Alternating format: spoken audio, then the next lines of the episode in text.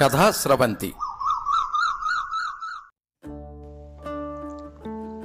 పట్టుపరికిణి కథ, రచన కీర్తిశేషులు పంతుల జోగారావు, వినిపిస్తున్నవారు శ్రీ పప్పు భోగారావు, నిర్వహణ సహకారం శ్రీ ములగాడ సురేష్ కుమార్, సాంకేతిక సహకారం శ్రీ పప్పు వరుణ్. మధ్యాహ్నం రెండవుతోంది. ముందు రోజు రాత్రి కుట్టిన నిక్కర్లకు కాజాలు వేసి గుండీలు కుడుతూ కూర్చుంది జానకి. నిర్మల సాయంత్రం స్నేహితురాలతో ఆడబోయే బొమ్మలాటకి తాటాకు బొమ్మల్ని తయారు చేసుకుంటుంది. ఎప్పుడూ ఆట ధ్యాసే కానీ చదువుకుందామన్న జ్ఞానం లేదే నీకు, దీర్ఘం తీస్తూ నవ్వుతూ అంది జానకి. చదివేసుకున్నానుగా, తల తిప్పకుండానే జవాబిచ్చింది నిర్మల. ఏం చదివావు నీ ముఖం?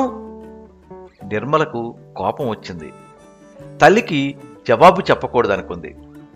తాటాకు రేకులు చీలుస్తూ మాట్లాడకుండా కూర్చుంది. జానకి ఏదో అనబోయే లోపల వీధిలో నుంచి పోస్ట్ అన్న కేక వినిపించింది. నిమ్మి, ఉత్తరం అందుకో. నిర్మల సంబరంగా వీధిలోకి పరిగెత్తి పోస్ట్ మ్యాన్ ఇచ్చిన ఉత్తరం అందుకుంది. అడ్రస్ చూడగానే అది ఎక్కడి నుండి వచ్చిందో అర్థమైపోయింది. అడ్రస్సు రామంబాబాయి గారి దస్తూరితో ఉంటుంది. లోపల విజయక్క రాసిన ఉత్తరం ఉంటుంది. విజయక్క ఉత్తరం రాసిందే. నిర్మల సంతోషంతో నవ్వుతూ తల్లి చేతికి అందించింది ఉత్తరాన్ని. జానకి ఉత్తరాన్ని ఓసారి ముద్దు పెట్టుకుని మరీ చదివింది. అమ్మకి నమస్కారములు. ఇచ్చట నేను, అమ్మ, నాన్నగారు క్షేమం, నువ్వు చెల్లి క్షేమం అని తలుస్తాను. సోమవారం ఉదయం శంకరం పెదనాన్నగారింటికి నేను, అమ్మ వస్తున్నాము. ఆ సాయంత్రంలోగా మన ఇంటికి వస్తాను. లేదా నువ్వే చెల్లిని తీసుకుని వస్తే మరీ మంచిది. చెల్లిని అడిగానని చెప్పు. ఇట్లు విజయ. నిర్మల సంతోషం పట్టలేక తల్లి మెడ చుట్టూ చేతులేసి వాటేసుకుంది. అబ్బా, విజయక్కను చూసి ఎన్ని రోజులైందో. జానకి కళ్ళ వెంట వచ్చిన కన్నీరు జారిపోతూ ఉంటే చీర కొంగుతో ఒత్తుకుంది. ఏమ్మా ఏడుస్తున్నావు? ఏం లేదమ్మా. చెప్పవు? పిచ్చి, ఏం లేదే, మీ అక్క వస్తోంది కదూ. అయితే ఏడవటం ఎందుకు? నీకు తెలియదులే నిమ్మి. నిర్మలకు చప్పున ఎప్పుడో ఏదో సినిమాలో తను విన్న పాటలోని నవ్వినా ఏడ్చినా కన్నీళ్లే వస్తాయి అన్న ముక్క గుర్తొచ్చింది. అందుకే కారణం చెప్పమని మరి తల్లిని బలవంత పెట్టలేదు. ఆ పిల్ల మనసు మనసులో లేదు. అక్క వస్తోందనే తీయని ఆలోచనతో పరవశించిపోతోంది. ఆ చిన్న మెదడు నిండా ఆలోచనలు ఉక్కిరి బిక్కిరిగా చోటు చేసుకున్నాయి. అక్కతో తన ముచ్చట్లు తలుచుకుంటూ సంతోషంతో తల మునకలవుతోంది. అక్క అక్కతో తిరగటం ఎంత బాగుంటుంది. ఆడుకోవాలంటే దాంతోనే ఆడుకోవాలి. దానికి ఎన్ని ఆటలు వచ్చునని బొంకుల దెబ్బ దగ్గరికి వెళ్ళినప్పుడల్లా తనకు ఎక్కువ ఆశ్చర్యం కలిగించేది రాజుగారి కోట. ఎత్తైన కోట గోడల మీద ఎన్ని పావురాలుంటాయని. మనల్ని రాణిస్తారా లోపలికి? ఓసారి అడిగింది అనుమానంగానే. అక్క కిసుక్కని నవ్వింది. రానివ్వకపోవడం ఏమిటే, ఇప్పుడు అందులో అంతా చదువుకునే అమ్మాయిలు అబ్బాయిలు ఉంటారుగా, రా చూద్దాం అంటూ తనను తోడ్చుకుపోయి అంతా చూపించింది. గంటని, గంటలు కొట్టే ముసిలి బంట్రోతిని కూడా చూపించింది. రౌండ్ మహల్ చూపించింది. పావురాల గూడు చూపించింది. ఆడపిల్లల బడి కూడా చూపించింది. ఎందుకో మరి అక్కని ఓసారి రామంబాబాయి, సుమిత్ర పిన్ని ఓ రోజు వచ్చి తీసుకుని పోయారు. ఆ వేళ ఇంట్లో పండుగలాంటిది కూడా చేశారు. అమ్మ ఆ వేళ కూడా నవ్వుతూనే ఉంది. విజయక్క రిక్షా ఎక్కుతూ ఉంటే తనకు ఏడుపు ముంచుకొచ్చింది. బావురు మంది. అమ్మ తనని దగ్గరికి తీసుకుంది. పిన్ని తన చేతిలో ఓ రూపాయి ఉంచింది. అమ్మ లడ్డూ ఇచ్చింది. పిన్ని డబ్బులు ఇస్తుంది కానీ అక్కను తీసుకుని వెళ్ళటం బానదు. అమ్మ తినడానికి ఇస్తుంది తప్ప అక్కను వదిలేయమని వాళ్ళతో చెప్పదు. అక్క వెళ్ళకపోతే ఆ డబ్బుతో నేల సినిమాకి ఇద్దరూ కలిసి వెళ్ళొచ్చును. అక్క వెళ్ళకపోతే ఆ లడ్డూ పెట్టి అక్క తను బొమ్మల వంటలాట ఆడుకోవచ్చును. అక్కను తీసుకువెళ్ళొద్దని ఆవేళ అమ్మ చెప్పనూ లేదు, వాళ్ళు ఉంచనూ లేదు. అక్క వెళ్ళిపోయాక తను పడిన బాధ అంతా ఇంత కాదు. మొదట్లో రోజంతా ఏడుస్తూనే గడిపింది. అప్పుడు వెళ్ళిన అక్క మళ్ళీ ఇన్నాళ్ళకు వస్తోంది. అబ్బా, అక్క వస్తోంది. ఈ ఆలోచన నిర్మల మనసుని ఆనందంతో తబ్బిబ్బు చేస్తోంది. ఆ పిల్ల మరునాటి ఉదయం తాను అనుభవించబోయే అపరిమితమైన ఆనందంలోని మాధుర్యాన్ని గురించి ఈ క్షణంలోనే ఊహలు పోతోంది. అమ్మా, అక్క ఇప్పుడు బాగా మారిపోయి ఉంటుంది కదే? జానకి గతుక్కుమంది. అవును, విజయ, తన విజ్జి, తన ప్రాణం బాగా మారిపోయి ఉంటుంది. మారదు?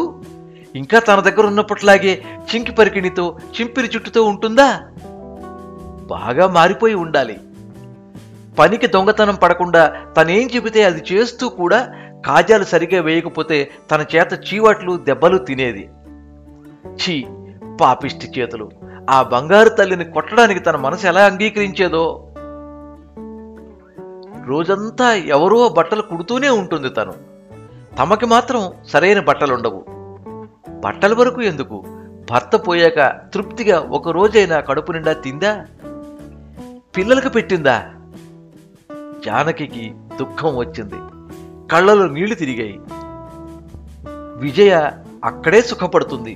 ఈ బీద తల్లి దగ్గర ఉండే కన్నా అక్కడే ఆనందంగా గడుస్తుంది దానికి. ఆయన తాలూకా ఆఫీసులో గుమస్తాగా పనిచేసేవారు. మాయదారి జ్వరం ఒక్కరోజు వచ్చి తీసుకుని పోయింది. తనకి అమ్మ నాన్న చిన్నతనంలోనే పోయారు. తనని, ఇద్దరు పిల్లల్ని పోషించే బాధ్యత స్వీకరించడానికి ఎవరూ సిద్ధపడలేదు. మొదట్లో అంతా కలిసి కొంత ధన సహాయం చేశారు, అంతే. దాంతోనే ఈ కుట్టు మిషన్ కొంది. ఈవేళ తన సంసారం దానిమీదే ఆధారపడి ఉంది. ఆయన పోయాక ఏడాది తిరిగే వేళకి మారుతి రాము, తోటికోడలు సుమిత్ర పెద్దదాన్ని మాత్రం తమతో విశాఖపట్నం తీసుకుపోయి పెంచుకుంటామంటూ వచ్చారు. వాళ్ళకి సంతానం లేదు. వాళ్ళ దగ్గర విజయ సుఖంగా పెరుగుతుందనిపించినా మమత అడ్డం వచ్చి ఎలాగో ఒకలా తమతో పాటే అది రోజులు గడుపుతుందిలే అనే ఆలోచనతో దాన్ని వారితో పంపడానికి ఇష్టపడలేదు. కానీ వాళ్ళు ఊరుకోలేదు. ఎన్నో విధాలు చెప్పారు. శంకరం వాళ్ళ చేత వీళ్ళ చేత చెప్పించారు. దాన్ని పెద్ద చేసి చదువు చెప్పించి పెళ్లి చేసే బాధ్యత తాము వహిస్తామన్నారు. అంగీకరించక తప్పలేదు తనకి. విజయని వాళ్ళు పెంచుకునేందుకు తీసుకుపోయారు. అది వెళ్ళిపోయే ముందు తన ఒడిలో చేరి ఒక్కలా ఏడుస్తూ ఉంటే తనకీ దుఃఖం ఆగింది కాదు. దాని తల నిమురుతూ, అమ్మా విజ్జి, నా తల్లి, బంగారు కొండవి, అలా ఏడవచ్చునా? తప్పు కాదు. నా మాట వింటావు కదూ? ఇక నుంచి రామంబాబాయిని నాన్నగారు అని పిలవాలి, పిన్నిని అమ్మ అని పిలవాలి, తెలిసిందా? నువ్వక్కడ చక్కగా చదువుకోవచ్చును, సరదాగా ఆడుకోవచ్చును, నా తల్లివి కదూ చెబుతూ ఉంటే కన్నీళ్లు జలజల రాలిపోయాయి. విజయ బుద్ధిమంతురాలు. తన మాట దానికి వేదవాక్కే. వెళ్ళిన దగ్గర నుంచి అక్కడ బుద్ధిగా ఉంటోంది. ఏనర్థం కిందట ఒకసారి తీసుకొచ్చారు, అంతే. మళ్ళీ ఇప్పుడే రావటం. ఏమ్మా మాట్లాడవు? జానకి నిర్మల పిలుపుతో ఆలోచన నుంచి తేరుకుంది. నిర్మల తలని ఉరుతూ నవ్వి అంది, ఏం మాట్లాడను? ఎలాగూ రేపు వస్తున్నానని ఉత్తరం రాసిందిగా, చూడబోతూ నన్నెందుకు అడగటం? నిర్మల ఓ క్షణం ముభావంగా ఉండి ఏదో గుర్తొచ్చినట్లుగా అడిగింది, మరి అక్క ఈసారి కూడా మన ఇంటికి రావటం లేదేమిటమ్మా? శంకరం పెదనాన్న గారింటికి వస్తుంది. జానకి గుండెను ఎవరో ఇనుప తొడుగులతో పిండినట్లయింది. బాధతో విలవెల్లాడిపోయింది. గుండె సహస్రదా ఛిద్రమైపోయి దుఃఖం వెల్లువలా బయటికి వచ్చేస్తుందేమో అనిపించింది. వణుకుతున్న పెదవులను కరుచుకుని వదిలి కుమార్తెను గుండెలకు హత్తుకుంది. ఛా, లేదు తల్లి, అలా అనవచ్చా? ఎక్కడికి వస్తేనే? అది మన ఇల్లేగా. శంకరం పెదనాన్న గారింటికే కదా వస్తోంది. రాగానే వెళ్ళి చూసొద్దాం. సాయంత్రం ఎప్పుడో ఓసారి మన ఇంటికి కూడా వస్తుందిలే. ఆమె తనకు తెలియకుండానే కుమార్తె తలను కన్నీళ్లతో తడిపేసింది. ఉన్న వాటిలో కాస్త మంచిగా ఉను తీసి ఉతికి ఆరవేసి నిర్మలకు తొడిగింది జానకి. తను కూడా తయారై ఇంటికి తాళం వేసి నిర్మలను వెంట పెట్టుకుని శంకరం గారింటికి బయలుదేరింది. ఉదయం పదకొండు గంటలైంది. సుమిత్ర, విజయ ఓ గంట కిందటే విశాఖపట్నం నుంచి వచ్చి ఉండాలి. దారిలో కొంచెం మిఠాయి, పువ్వులు కొంది జానకి. వీధి గొమ్మల్లోనే ఎదురైంది విజయ. ఎంతలా మారిపోయిందో! ఖరీదైన బట్టలతో పెద్ద ఆఫీసర్ గారి కుమార్తెల పొందికగా నిల్చునుంది. ఎడమ చేతికి వాచి, ఉంగరం, జడగంటలు వేసుకుని జడను ముందుకేసుకుని సున్నితంగా ఎగరేస్తోంది. జానకి కళ్ళు చెమర్చాయి. ఆమె ఆశించినట్టుగా ఆ పిల్ల తమను చూడగానే పరిగెత్తుకుని వచ్చి తనను వాటేసుకుని పోలేదు, బావురు మనలేదు. స్థిమితంగా నడుచుకుని వచ్చి నవ్వు ముఖంతో పలకరించింది. దీనికింత పెద్ద మనిషి తరహా ఎప్పుడొచ్చింది? నిర్మల చేతిని తన చేతిలోకి తీసుకుని నెమ్మదిగా నొక్కుతూ, చెల్లి బాగున్నావా అని అడిగింది. మాట కూడా పూర్తిగా మారిపోయింది. పూర్వం వట్టి వసపెట్టలా వాగేది. చెల్లెలతో మాట్లాడటం అంటే ఒళ్ళు మరిచిపోయేది. విజయ నిజంగానే మారిపోయింది. విశాఖపట్నంలో మంచి వాతావరణంలో పెరుగుతోంది. ఆ మాత్రం హుందాతనం రాక మారుతుందా? నిర్మల అక్కవైపు ఆశ్చర్యపోతూ చూస్తూ ఆ పిల్ల వేసుకున్న బట్టల్ని భయం భయంగా సంభ్రమంతో తాకుతూ ఉండడం గమనించి జానకి మనస్సు చివుక్కుమంది. సుమిత్ర ఎదురొచ్చి జానకిని ఆహ్వానించింది. శంకరం గారు, అతని భార్య వరలక్ష్మి కూడా వచ్చి పలకరించారు. ఒకే ఊళ్ళో ఉన్న వారి మధ్య రాకపోకలు అరుదు. బంధువులెవరికి జానకి బట్టలు కుట్టుకుంటూ బతుకును వెళ్లమార్చడం ఇష్టం లేదు. అలాగని ఆమెను పోషించేందుకు కూడా ఎవరూ ముందుకు రాలేదు.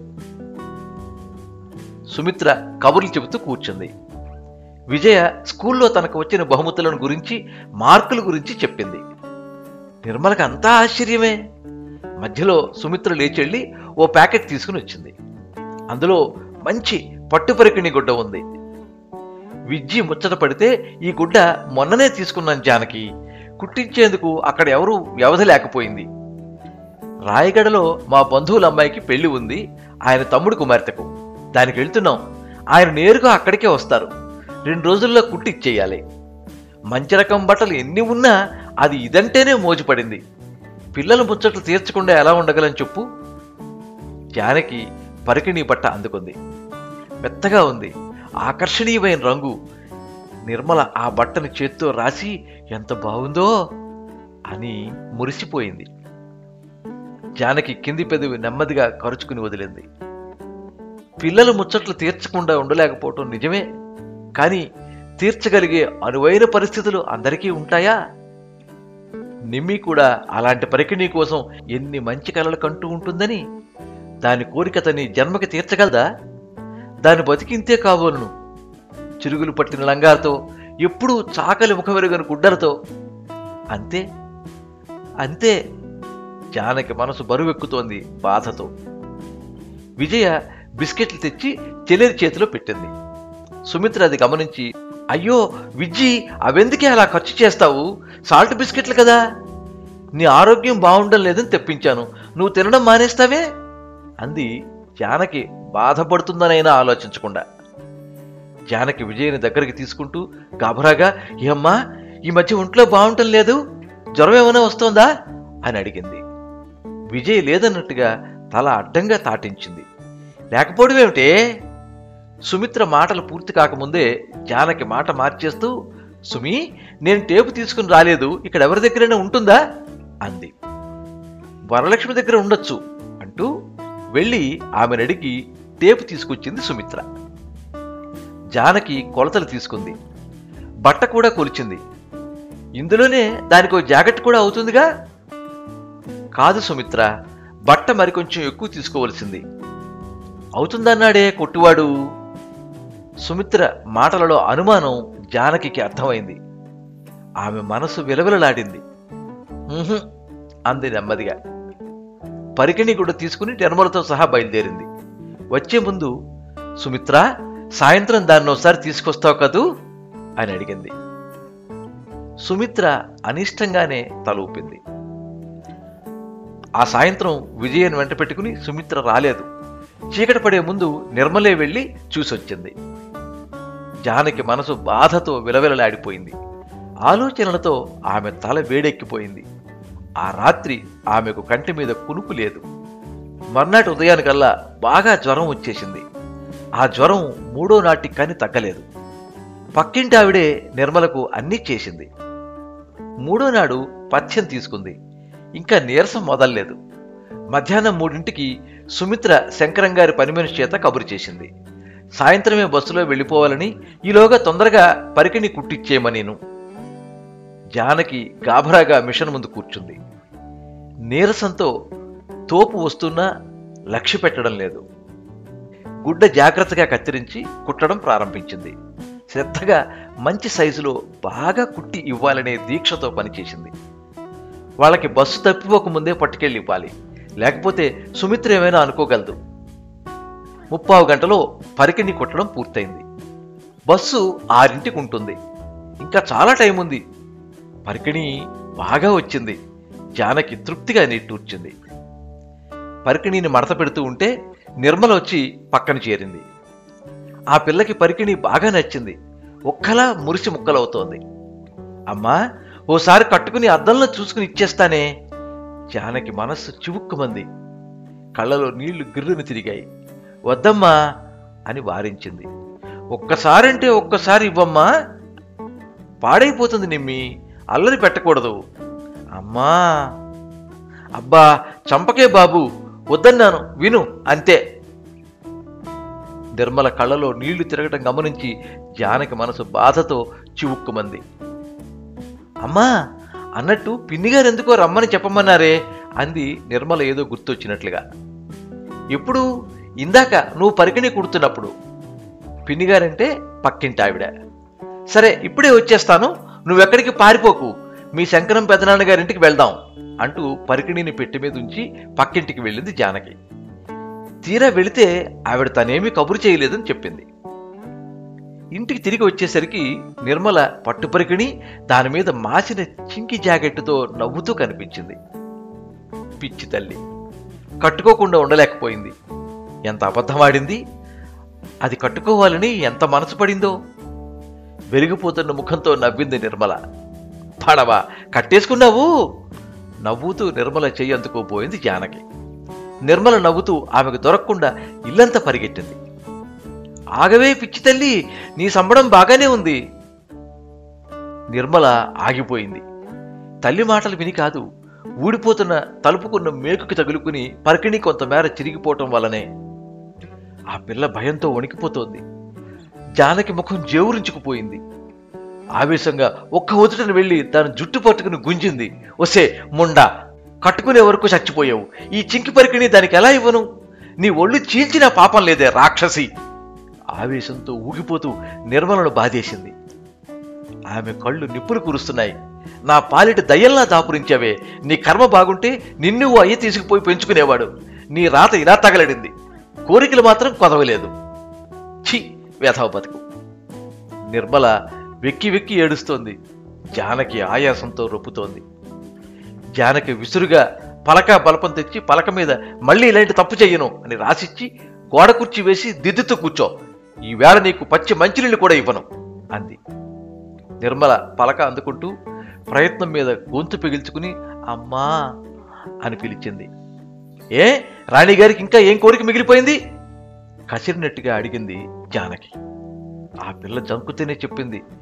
నా బట్టల కోసం డబ్బులు దాస్తున్నావుగా, అది తీసి మళ్ళీ గుడ్డ కొని అక్కయ్యకి ఇచ్చేస్తే. జానకి గతుక్కుమంది. ఆ డబ్బు ముందు ముందు నిర్మల చదువు కోసం, బట్టల కోసం కష్టపడి తను ఆదా చేస్తున్నది. ఇప్పుడు అది ఖర్చు చెయ్యాలి. తప్పదు. దుఃఖం ముంచుకొచ్చి కుమార్తెను కౌగిలించుకుని ఏడవాలనిపించింది జానకి. ప్రయత్నం మీద తమాయించుకుంది. డబ్బు తీసుకుని ఆదరా బాదరాగా వీధిలోకి బయలుదేరింది. ఊళ్ళో ఉన్న అన్ని బట్టల కొట్లు గాలించగా ఎలాగో అలాంటి బట్టే దొరికింది. అలాంటి బట్ట అక్కడ దొరకటం నిజంగా తన అదృష్టమే. దాచిన డబ్బంతా ఆ బట్ట కోసమే అయిపోయింది. బిల్లు ఇస్తూ ఉంటే చెయ్యి తీవ్రంగా వణికింది. ప్యాకెట్ తీసుకుని వడివడిగా ఇంటికి వచ్చి పడింది జానకి. వస్తూనే మిషన్ ముందు కూర్చుంది. బట్ట జాగ్రత్తగా కత్తిరించి మళ్లీ పరికిణి కుట్టడం ప్రారంభించింది. సాయంత్రానికి అందించలేకపోతే సుమిత్ర తప్పకుండా అపార్థం చేసుకుంటుంది. ఆమె మనస్తత్వమే అంతా. ఆలోచనలు చిందరవందరగా ముసురుకుంటున్నాయి. జానకి ఆలోచనలను దూరంగా నెట్టి స్థిమితపడ్డానికి ప్రయత్నిస్తూ పరికిణి కొట్టడం పూర్తి చేసింది. భయం చేతను ఏమో ఈసారి బాగా టైం తీసుకుంది. పరికిణి పూర్తయ్యేసరికి ఆరు కావస్తోంది. పరికిణిని మడతపెట్టి కాగితంలో చుట్టి తొందర తొందరగా నడుచుకుంటూ శంకరం గారింటికి దారితీసింది. ఆ ఇల్లు చేరి మెట్లెక్కబోతూనే ఎవరో అదిమి పట్టి ఆపినట్టుగా ఆగిపోయింది జానకి. తాళం ఆమెను వెక్కిరించింది. జానకి చెక్కితురాలైంది. నీరసం ఆవహించింది. పక్కింటి ఆవిడ చెప్పింది, అయ్యో జానకమ్మ, ఇలా చేసేవేమిటి? వాళ్ళంతా వెళ్ళి అప్పుడే అరగంట అయింది. ఈ పాటికి బస్సు కూడా వెళ్ళిపోయి ఉంటుంది. నీకోసం ఎంతలా చూశారని. సుమిత్ర ఎంత లేసి మాటలందనుకున్నావు? మాయ మాటలు చెప్పి ఆ గుడ్డని రెండో దానికి పరికిణీ కొడదాం అనుకున్నావుట. రెండు మాటలు పడినా మంచి గుడ్డ వస్తోంది కదా అనుకున్నావుట. జానకి మరి వినలేకపోయింది. వెల్లువలా వస్తున్న దుఃఖాన్ని పెదవుల మధ్య బంధించి ఎవరో తరుముతున్నట్టుగా ఇంటివైపు దారితీసింది. ఇల్లు చేరేసరికి నిర్మల కూర్చున్న చోటనే నిద్రపోతూ కనిపించింది. తలుపు చప్పుడు వినిపించి చప్పును కళ్ళు తెరిచి అడిగింది, ఏమ్మా పరికిణీ అక్కకి ఇవ్వలేదు అని. జానకి భళ్ళును ఏడుస్తూ కుమార్తెను గుండెలకు బలంగా అదుముకుని దాని తలను కన్నీళ్లతో తడిపేసింది. ఆ పిల్ల అంతసేపు దిద్దుతూ కూర్చున్న పలక జానకి వక్షాన్ని కఠినంగా హత్తుకుంది.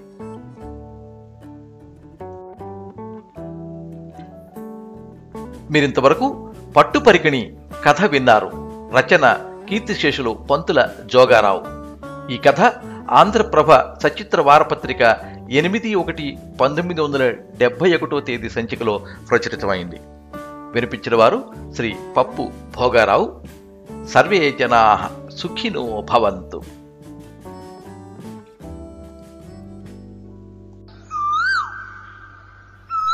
కథా స్రవంతి.